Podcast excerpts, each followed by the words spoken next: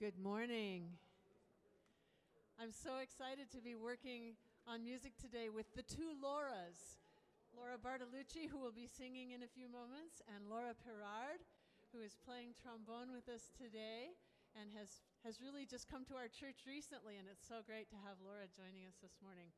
So, we're going to start with a few songs by Andrew Lloyd Webber. These are kind of some of the lesser known songs, I think. The first one is Any Dream Will Do from Joseph and the Amazing Technicolor Dreamcoat.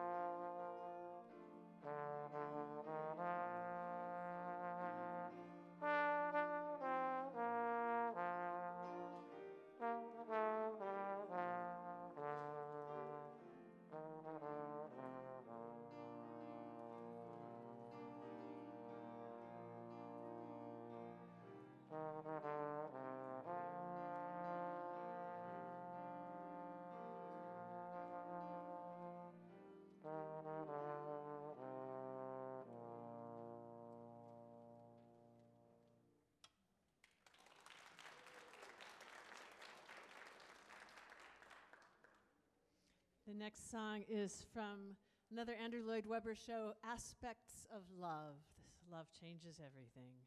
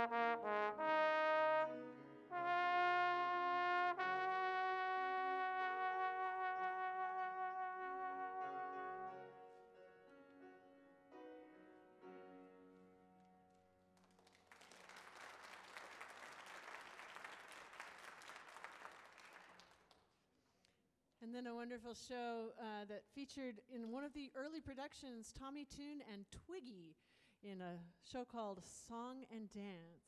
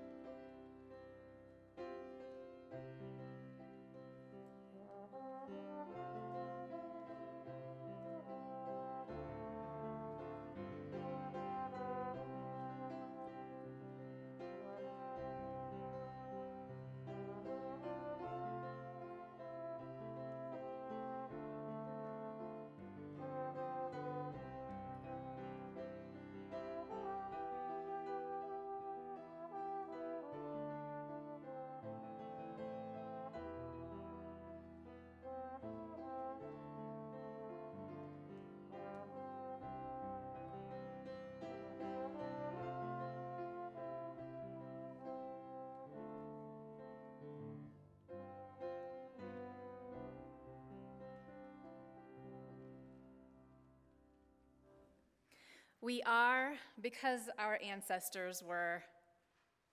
We are new, never been done before.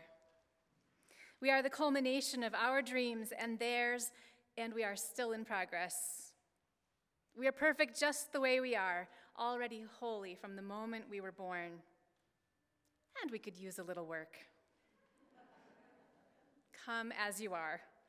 We are stardust and ruach, the breath of the divine, made for love and awe. Because we are, we gather in reverence with others across time and space, lighting candles, shoulder to shoulder with all the generations, that our lives might be a blessing on the world. Come, let us worship together. I invite you to rise and body your spirit with your order of service in hand. The song that you just heard is called Becoming by Mary Grigolia. And I'm going to teach you the first verse. I'll sing a line, you sing it back, and then we'll sing the other two verses together. I am who I'm becoming. I am all I have done. Will you join me with that line? I am who I'm becoming. I am all I have done. I am what I am dreaming. I've only just begun. You got that one because it was the same as the other one. Now we change and go a little higher. I am who I'm becoming. I am all I sing that one together. I am whom I'm becoming. I am all I have done. And the last line's like the first line. I am what I am dreaming. I've only just begun. We'll go on to you are what you're becoming and feel free to harmonize. You are who you're becoming. You are all you have done. You are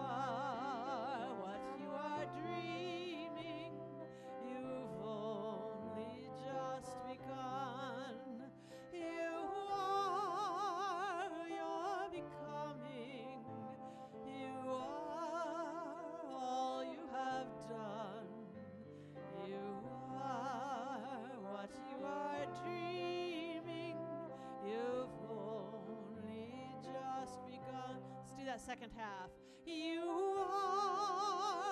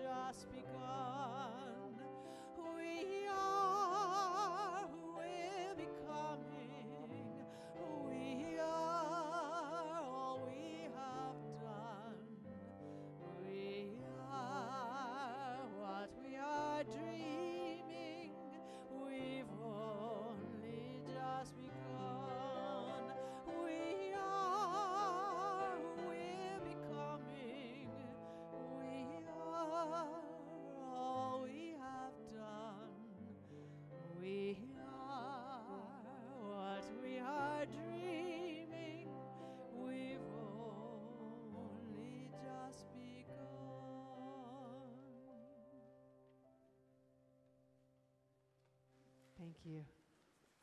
Please be seated. I just love coming to church on Sundays and listen to the music that Susan is bringing to us. So, so beautiful. Thank you.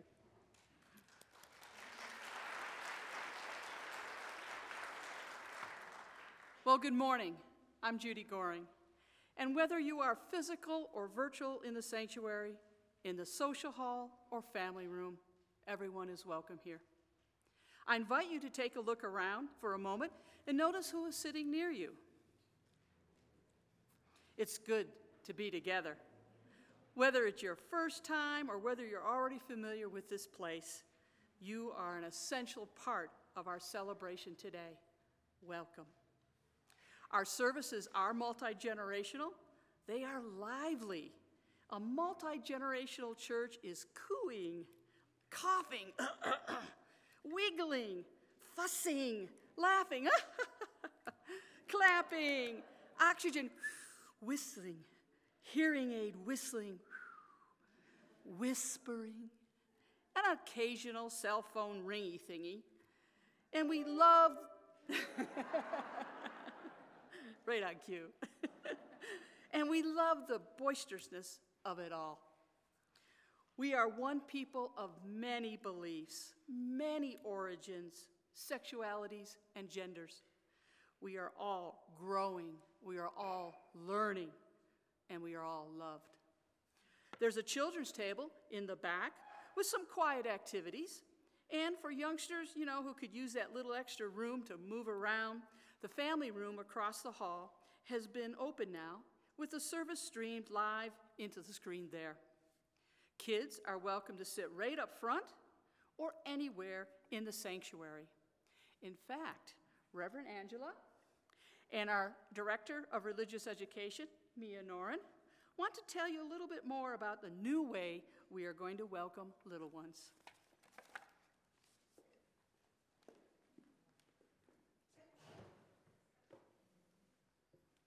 Bless you.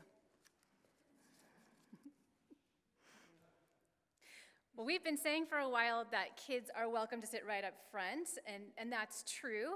And now, in addition to a kids' activity table that's way in the back of the sanctuary, there's a special area dedicated to little ones right here up front, right by the pulpit. This is a pray ground, P R A Y.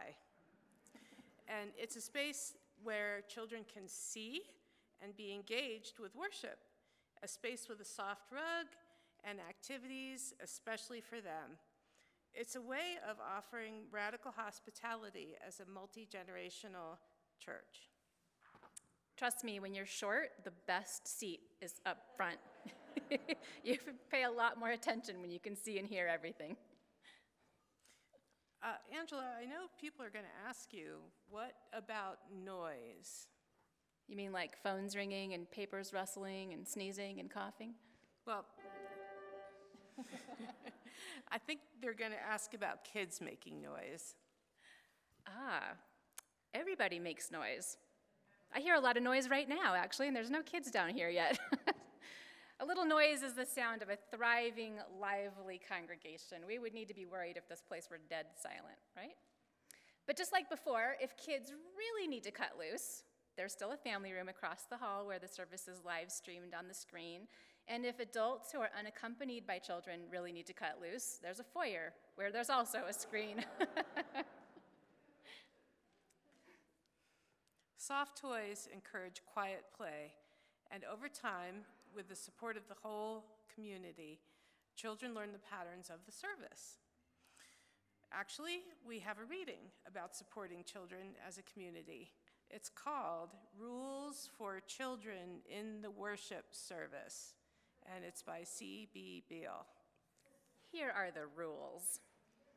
One, if you find that you're sitting in front of a child and they can't see, go ahead and lean to the side. Two, if the children behind you are rustling papers, hand them a crayon. Three, if there's a baby that's crying, offer to take the baby from their caregiver and walk to the back of the sanctuary and rock the child for a while. That parent could probably use a break. Four, if the teenagers are whispering, give them some Smarties. The rustling and crinkling of the paper will replace their whispering.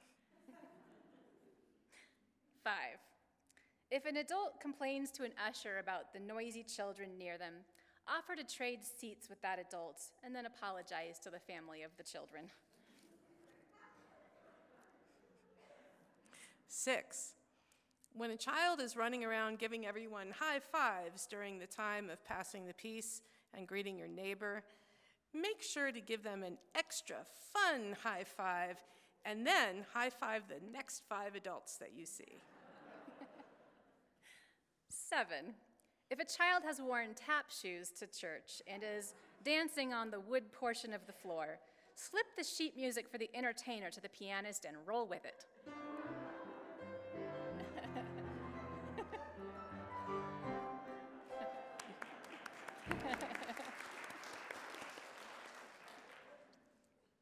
Eight when the children can't hear because an adult near them won't take off their puffy jacket and it keeps squeaking and distracting the children, offer to help them off with their jacket and hang it up for them where it belongs. Nine, when the three year old insists on standing in the front row, turned backwards, looking at the rest of the people, give the child a pair of very dark glasses. That'll prevent the child from catching any adult's eye, which would lead to distracting them. This will protect the adults, who, as we know, have very short attention spans and are easily distracted. 10. When a child in front of you is very squirmy, and then they finally turn around and you realize suddenly, oh, it's Jesus. Take it in stride and play Got Your Nose till he turns around to the front again. Thanks, Mia.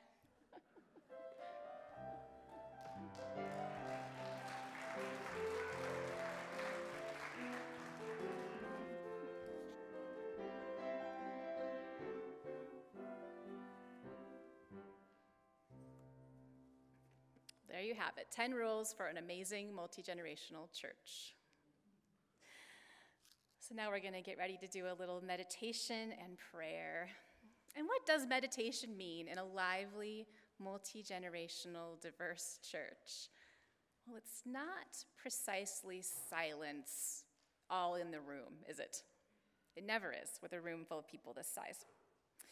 Instead of silence, precisely, it's more about presence, right? About cultivating an inner stillness in ourselves, which is so hard, right? Even probably noisier than the room most of the time is our own brains, monkey mind, hopping from one thing to the other, especially, especially the minute we try to be silent and at peace inside, right?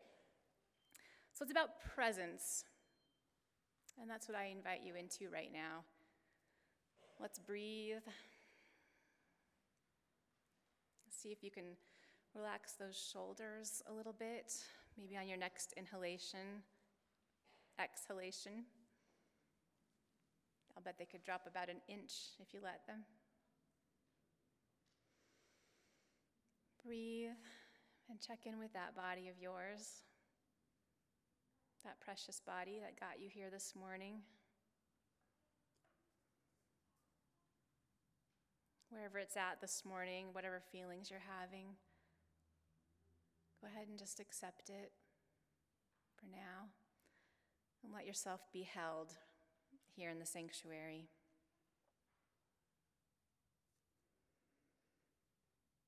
As we continue in meditative silence.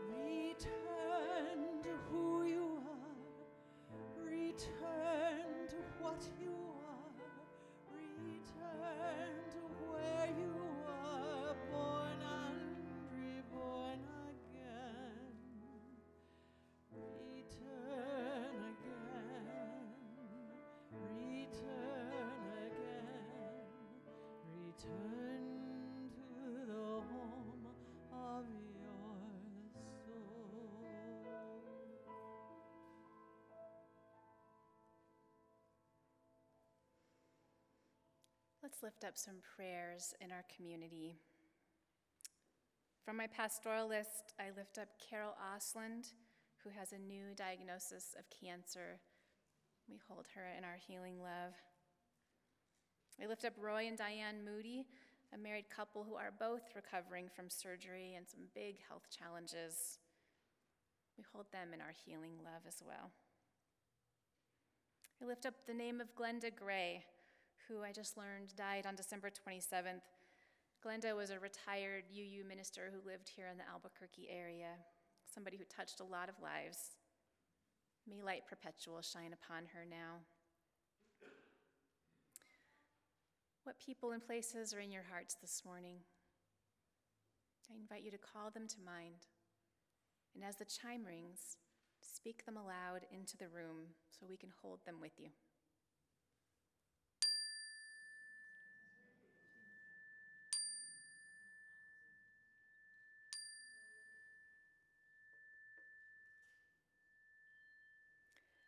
All these we lift up to the great powers of healing and renewal, known by many names. We pray for them, we hold them in our love. And, source of all, we pray for liberation, for the liberation and the celebration of all people, all people born from the source of all, already holy from the moment they are born. We pray for liberation from prejudice, from fear, from oppression of any kind, liberation from prejudice that we encounter, and liberation from the prejudice within, internalized, self denying. Liberation for queer, trans, straight, black, brown, white, large, small, young, old, and every body.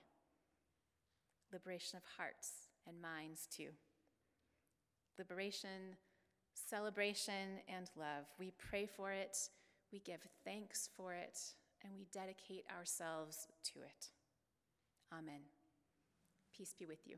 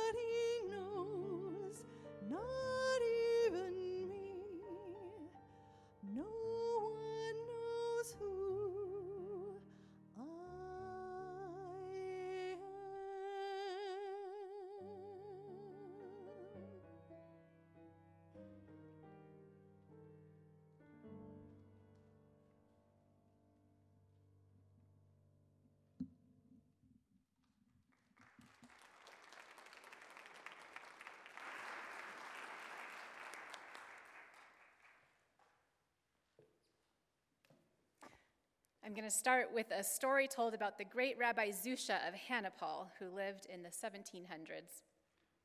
It's said that on his deathbed, he began to cry inconsolably, and his students and disciples were at a loss to comfort him. They asked him, Rabbi, why do you weep? You are almost as wise as Moses. You are almost as hospitable as Abraham, and surely heaven will judge you favorably. Zusha answered them, It's true. When I get to heaven, I won't worry so much if God asks me, Zusha, why were you not more like Abraham? Or Zusha, why were you not more like Moses? I know I would be able to answer these questions. After all, I was not given the righteousness of Abraham or the faith of Moses, but I tried to be both hospitable and thoughtful. But what will I say when God asks me, Zusha, why were you not more like Zusha? When my daughter was very little, I was intent on protecting her from gender stereotypes. I used to dress her in blue overalls and in pink dresses, in brown Merrell shoes and bows. I played trucks and dolls with her. I kept her hair short. I used to distract her by letting her pick through my jewelry box while I cut her hair myself. I did not want any guff about it from some local hairstylist in the tiny conservative town in which we lived, a rural place. When somebody gave her a Barbie doll for her very first birthday, her very first birthday, I threw that sucker in the garbage. it was not recyclable. I didn't feel right passing it on at that time. I hadn't gone to college yet, and there really wasn't much of an internet back then in the mid 90s, but I practically lived in the public library. Thank God for public libraries. Yes. And I had read Bell Hooks and Gloria Steinem and Susan Faludi, and I wanted my daughter to be her whole self. I brought some of this approach also to raising my son when he was very little, too, but I didn't know as much back then in the 1990s about the way misogyny harms men, how it boxes them into a certain kind of masculinity, how it forces them to cut off parts of themselves, and the violence they too can face if they cannot or do not comply. At that time, I thought the most important thing was for my son to see empowered women and for him to just think that empowerment was normal. That was my plan. As both kids grew, though, we did begin to have family conversations about masculinity and wholeness as well. So, one of my favorite books to read the kids back in the 90s was I Look Like a Girl by Shirley Hamanaka. It starts I look like a girl, but, and I'm going to read it to you in a second. So, on the one hand, this book is about defying gender stereotypes, I think, as in, you know, I look like a girl, and you might think that means certain things, but there's so much more to me than what you think. And on the other hand, I think the story is about the richness of being any kind of human and how we are all more than we appear to be to others, and the way our imaginations can bring different parts of ourselves alive. I wanted to show you the pictures in this book, but unfortunately, our projector is still out for repair. So I can't project them. I'm going to just share the words instead, and you can use your imaginations as I go. I Look Like a Girl by Shirley Hamanaka. Sheila Hamanaka. I look like a girl, but really I'm a tiger with a rumble, a roar, and a leap. I look like a girl, but really I'm a dolphin with a spin and a splash in the sea. When you sit at the table, you think that you see me, but the real me has run out the door. For really I'm a Mustang, a wild horse on the mesa, wind across the canyon floor. As I soar with the condors, the earth spins below me, I know how it feels to be free. And when I am sleeping, like a jaguar, I'm creeping through the jungle of my dreams. If you hear me sing sweet songs, please listen again for the call of my spirit friends. With the moon, I'll be howling. With the wolves, I'll be racing through a forest that never ends. Throw out those glass slippers and send the fairies to sleep. No prince is waiting for me. For if you look twice, past the sugar and spice, the eyes of a tiger you'll see. I just need the forest, the mesa, the jungle, the stars dreaming over the sea to free what is wild in the heart of a child so I can be me, just me. They're probably too small to see from out there, but my daughter decorated the cover of the book with, yep, Disney princess stickers. I was like, oh, geesh. and then I remembered that I'm the one that taught her to both and it. so,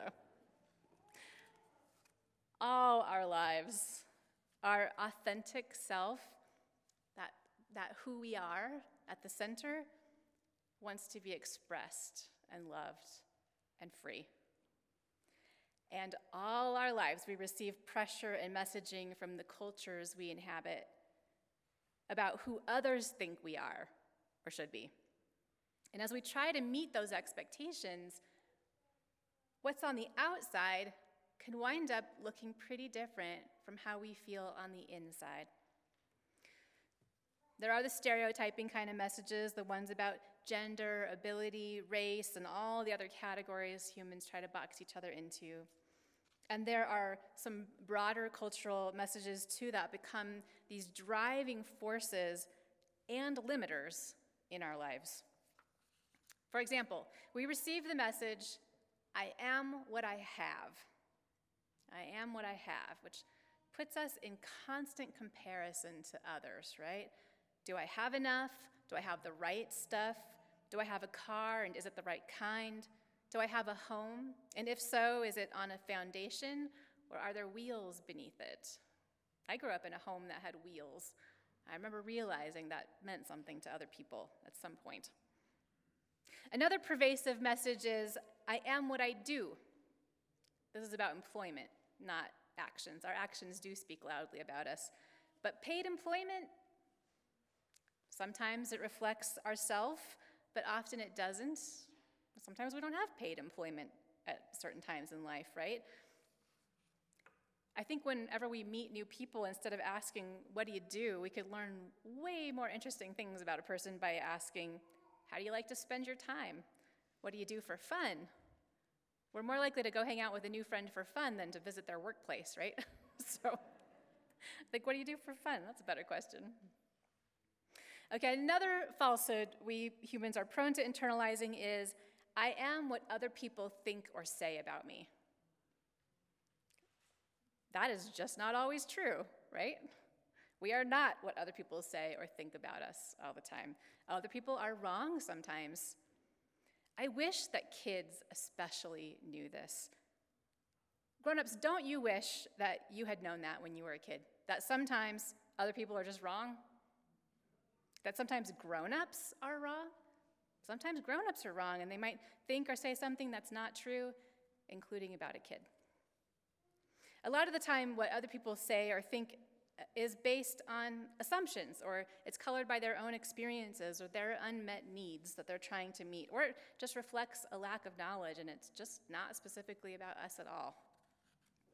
Which is why my old therapist used to say, What other people think of you is none of your business.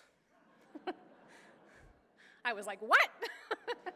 Because that's really hard to accept if you think that you are what other people think or say about you, right? What other people think of you is none of your business. It is a relief to take that to heart, though, because we are not actually in control of what other people say or think about us.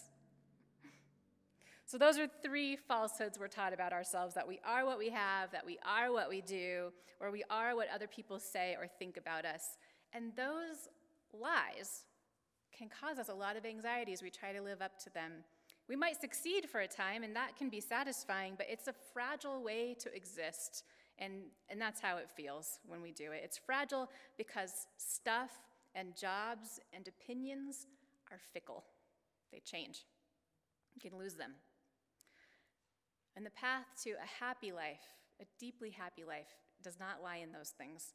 It's in something that you cannot so easily lose. It's in knowing and being true to your authentic self, the self at your center. The writer Dawna Markova says when the inner walls to your soul are graffitied with advertisements, commercials, and the opinions of everyone who has ever known and labeled you. Turning inwards requires nothing less than a major cleanup. That resonates with me. It resonate with you? A major cleanup. It's like there could just be so much on the inside that it can even be hard for us to find that self for ourselves. You know, how do you do it? How do you separate that authentic you from all that other stuff that needs to be cleaned up?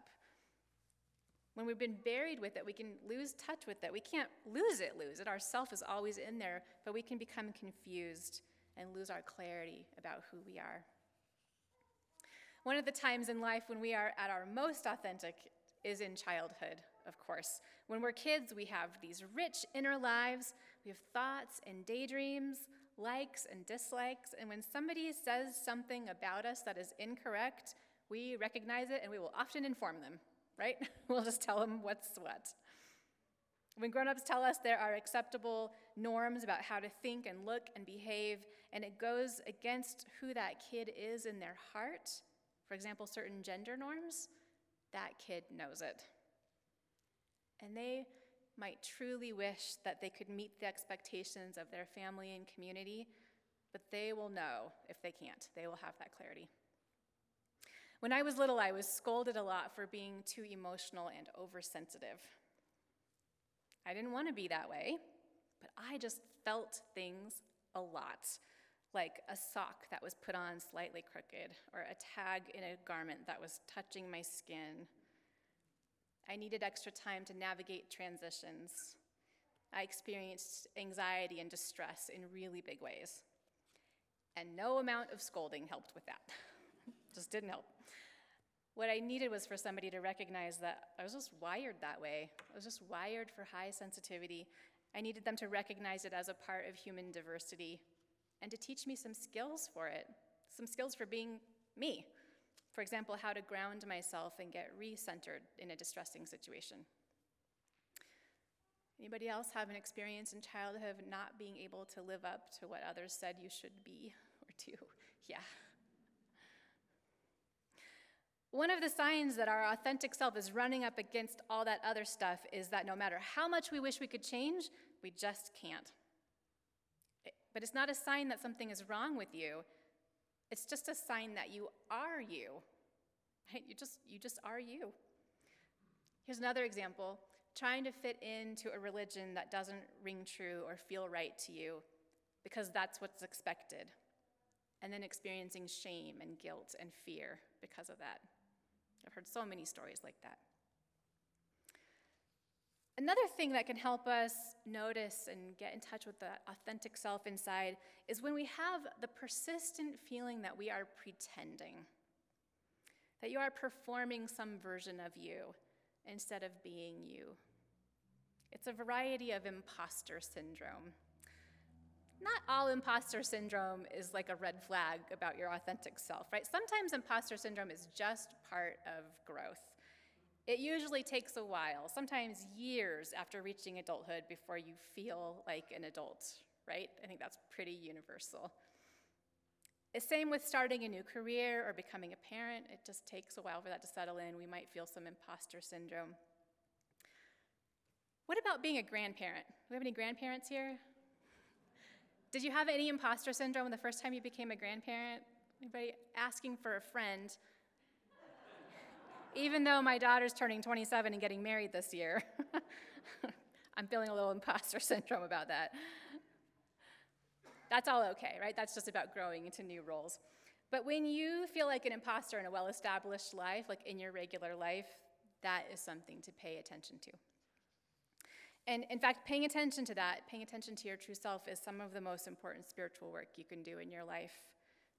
It might sound kind of selfish on the surface, right? All this like talk about being self centered, centering in yourself. But at the heart of that is a quite deep religious question Is life sacred or not? Is your life a precious gift or not? If it is, will you take the matter of your wholeness lightly? You're full living in it? When we live inauthentically, we spend a lot of precious energy on things that don't come naturally to us, on things that don't help us thrive. And we can get stuck in that pattern, afraid of what we might lose if we speak and be our truth. But when we find ways to do so, whether it's in small steps, if that's all we can do, or whether it's in big changes, that is a kind of liberation of the self and the spirit. I once heard an, a liberal evangelical preacher say, We're all gonna die. The question is, will you live? Very fiery preacher. We're all gonna die. The question is, will you live? Will the real you live? That is the question I'm inviting you to contemplate this morning.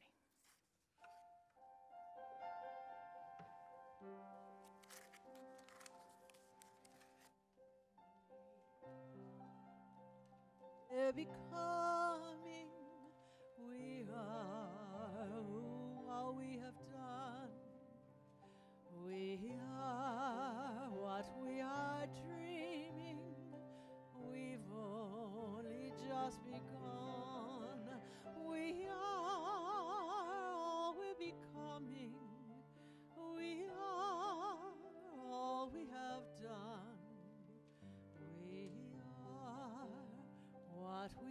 Dreaming.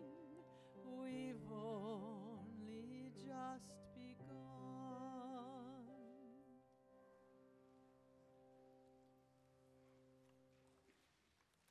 We're going to collect the offering in a moment. One thing about sharing our abundance, whether it is an abundance of our time, our talents, or our money, it is one way to make ourselves bigger in the world. We extend our reach, our impact, when we share what we have. And that's even more powerful when we do it together. Our Change for the Future recipient this month through February is Street Safe New Mexico. They're a small, all volunteer run organization that provides essential services to women trafficked in sex trade. Many of the, at the same time are unhoused or in need of mental health or other care.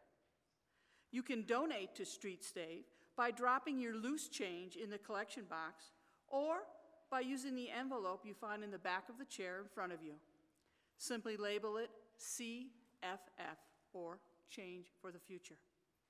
We will now gratefully receive the offering. Learning this song from The World's Greatest Showman with Laura Bartolucci. And I just noticed just now the musical expression at the top of the first page says, with defiance. the name of the song is This Is Me.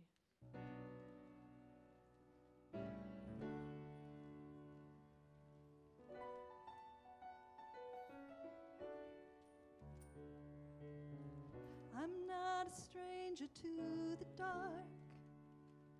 Hide away, they say, cause we don't want your broken parts. I've learned to be ashamed of all my scars. Run away, they say, no one will love you as you are. But I won't let them break me down to dust. I know that there's a place for us for we are glorious. When the sharpest words want to cut me down, I'm gonna send a flood, I'm gonna drown them out. I am brave, I am bruised, I am who I'm meant to be. This is me. Look out, cause here I come. And I'm marching on to the beat I drum.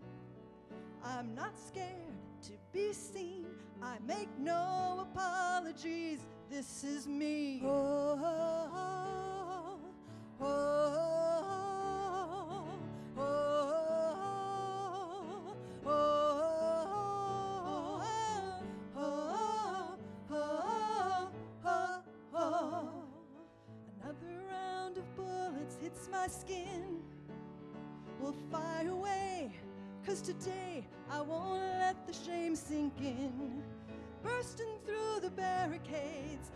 Reaching for the sun. Yeah, what we have become. Yeah, that's what we've become. I won't let them break me down to dust. I know that there's a place for us, for we are glorious. When the sharpest words want to cut me down, gonna send a flood, I'm gonna drown 'em out. I am brave, I am bruised, I am who I'm meant to be. This is me. Look out, cause here I come. And I'm marching on to the beat I drum. I'm not scared to be seen, I make no apologies. This is me. Oh, oh, oh,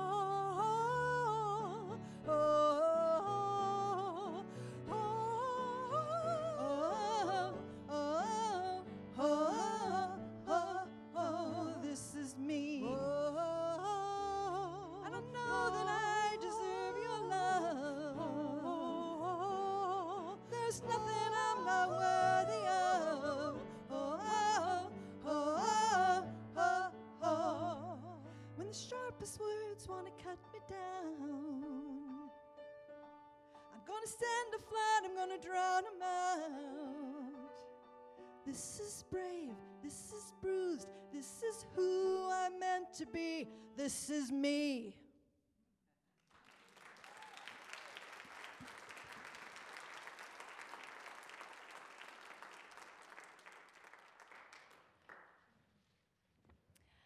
Thank you so much for your generosity. Thank you on behalf of the congregation and especially on behalf of Street Safe. I know it makes a huge difference to them. Thank you, ushers. Well, the offering is one way that we receive your financial support. You know, we also had a fall operating campaign. That's another way. Sometimes there are other special campaigns. One thing we won't do is for a minister or other staff member to reach out to you on the side one on one and ask for some sneaky gift cards. We don't do that. That is a scam. if anybody reaches out to you like that, don't fall for that phishing attempt. We only go through official channels here at the church. Um, and there has recently been another round of phishing attempts, somebody trying to pretend they're one of us. They often set up an email account that sounds kind of formalish, and it's not. It's not us at all.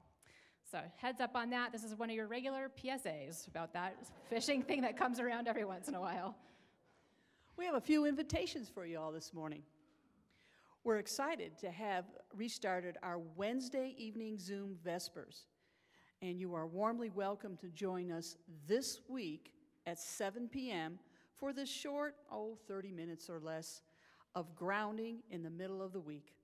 If you think you might enjoy supporting Vespers, either by working behind the scenes, managing some simple tech needs, or helping as a worship leader, choosing readings or poems, and holding sacred space, please contact our intern minister, Kristen. We also want to invite members in good standing to come to the annual congregational meeting. That's next Sunday at 2 p.m. You can attend right here in the sanctuary or by logging in on Zoom. You use the same link as you would to come to worship service on Zoom. You can find that on the church website. That meeting is where we're going to vote on the budget and bylaws changes and leaders of this congregation for the coming year. We're also going to vote on adopting the eighth principle, committing to dismantling racism and other oppressions and being a multicultural, inclusive congregation. It's a big meeting for our congregation. We hope lots of people will come. Uh, today, members of the Eighth Principle Exploration Task Force will be available to talk with you about it and answer any questions you may have. If you're interested in discussing this or have questions, please look for uh, Jane Davis at uh, in-person coffee hour, and she's wearing a special button. Jane, you want to raise your hand for us? That's Jane right there, Yeah. yellow button. Thanks, Reverend Jane. Uh, there's also a town hall today. That's on Zoom only. That's at 2 p.m., and that is for any questions about the budget or proposed bylaws changes. And again, you would use the same Zoom meeting number as you do to come to a church service, so you can find that on the website. That's at 2 p.m. Town Hall. All right, lots of invitations, always lots going on around here. I wonder, do we have any first or second time visitors here this morning who would feel comfortable raising your hand so we can just welcome you into this big, busy place? There's one, two, three.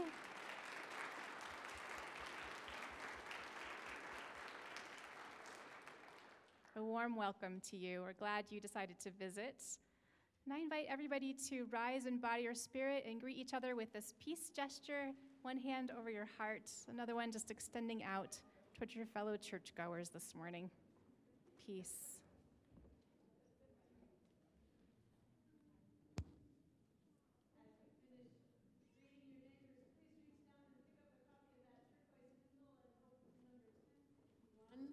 Sing a beautiful song by Ysaye Barnwell, We Are, which reminds us that from that core of your authentic self, your self center, we are inevitably connected to everyone in our lives and everyone around us. We are.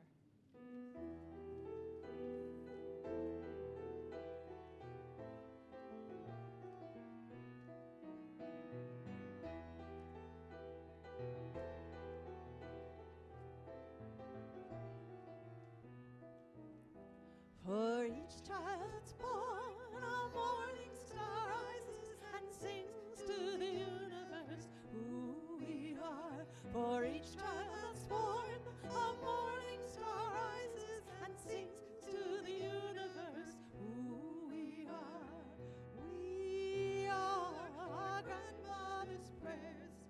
We are our grandmother's dreamings.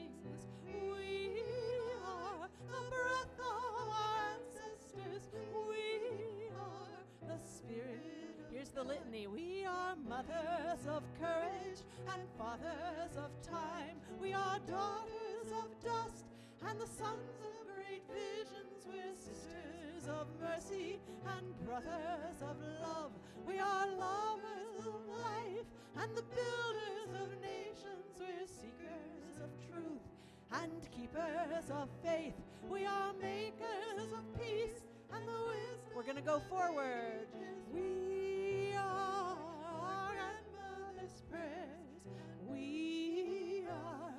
grandfather's dreamings.